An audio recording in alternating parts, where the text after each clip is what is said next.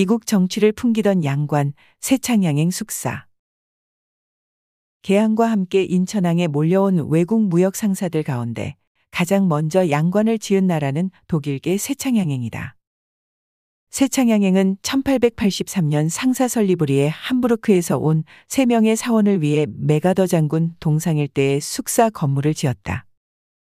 성탑처럼 생긴 사각형 이 층 누각이 높이 서 있는 멋진 벽돌 건물이었는데 인천 상륙작전 당시 소실되고 말았다. 이 황백색 양관은 존스턴 별장으로 불리던 인천각과 함께 인천항을 드나드는 외국 상선들의 랜드마크로서 이름이 높았다. 사진으로만 남아있는 이 건물은 서양인이 한국 땅에 지은 양관의 효시이다. 세창양행은 천팔백팔십사 년 중앙동 삼가 사번지에 단층 벽돌 양옥을 지어 개업했는데 이 건물 역시 사라지고 없다. 천팔백팔십삼 년 인천에 진출한 최초의 무역상이라는 영국계 이화양행은 지점 개업 이후 영업이 시원치 않자 이내 철수하고 말았는데 상사 건물로서 양관을 지었다는 기록은 남아있지 않다. 세창양행에 이어 진출한 외국 상사가 미국계 타운샌드 상회인데 중구 송악동과 내동 접경 지역에 자리 잡고 있었다. 타운샌드 상회는 한자로 타운선이라는 상호를 썼다. 영국 상회 홈린거 상회는 천팔백구십육 년에 지금의 중구청 바로 뒤 자유공원으로 오르는 길 모퉁이에 서 있었는데 헐려지고 지금은 두 채의 여관이 들어서 있다. 영국계 베네트가 경영했던 광창양행 건물은 옛 인천우체국 건물 건너편에 자리 잡고 있었고 천팔백팔십오 년 아펜젤러가 묵었다는 데브로텔 건물은 중화루라는 청유리 집으로 바뀌어 천구백칠십팔 년까지 있다가 철거되고 말았다.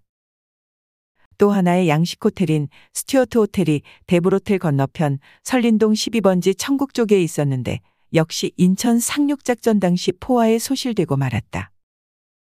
우강리 쇳불고개 정상에 서 있던 알렌 별장은 흰색의 이 층 양관으로 한모서리의 둥근 탑을 쌓아 돔식의 지붕을 얹었는데 푸른 잔솔밭과 주위 잔디가 아름다웠던 양관이었다. 학원과 학교 등이 사용하다가 박태선 장로에게 팔려 헐려지고 교회가 들어서 있다.